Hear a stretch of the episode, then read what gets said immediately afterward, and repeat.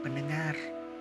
Datang lagi nih di podcast aku episode 4 uh, eh, Episode kali ini enaknya ngobrolin apa ya? Hmm, Gak tau sih di pikiran aku tuh pengen ngomong dan me, apa ya refresh kembali tulisan aku di tahun 2015 tentang uh, pertemuan yang menghasilkan kerinduan dan jeleknya ya memberikan keluhan-keluhan gitu di akhirnya. Nah, coba aku sampaikan ke kalian ya. selamat mendengarkan kawan-kawan.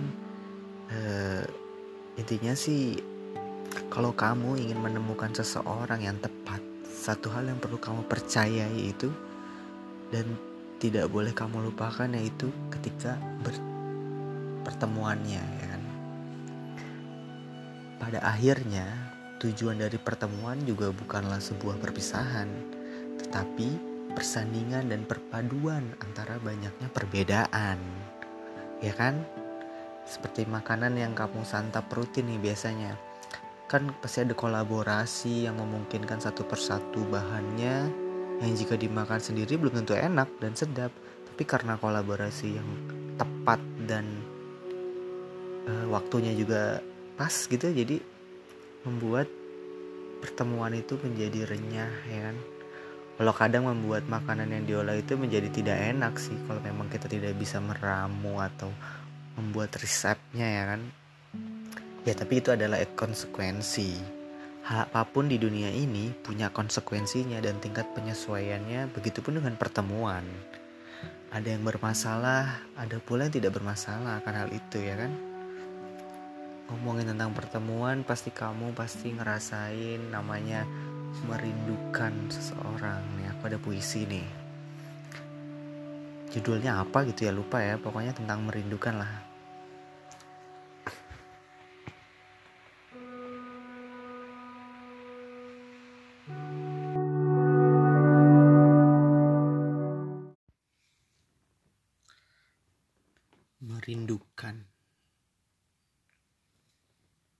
Mengapa rindu itu baru dirasakan ketika seseorang berada di tempat yang jauh? Seperti aku saat ini di Jogja dan ia di Jakarta. Atau ketika kita ditugaskan terpisah antara Frankfurt dan Jenewa. Aku seperti kembali ke masa dahulu saat orang tidak begitu mengkhawatirkanku. Mengkhawatirkan keadaan anaknya di perantauan. Tak jarang ibu menelponku sembari meneteskan air mata. Atau ayah yang dengan bijaksana memberikanku ongkos yang lebih agar aku tak terlantar di tanah baru nanti.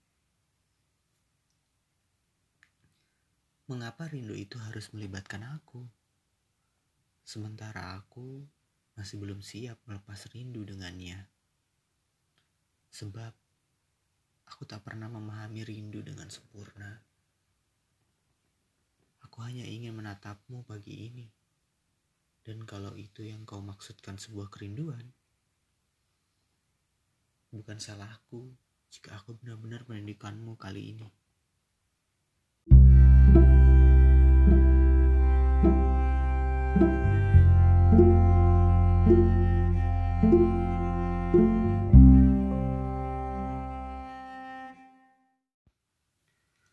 Kesempatan kali ini aku ingin membuat eh membuat bukan deh memang sudah ada puisinya yang berisi tentang keluhan-keluhan aku secara pribadi. Aku mulai ya puisinya. Sayangnya, aku pernah mengeluh bahwa hidupku ini menyedihkan. Aku juga kerap merasa diri ini tidak pernah berkembang, apalagi tumbuh.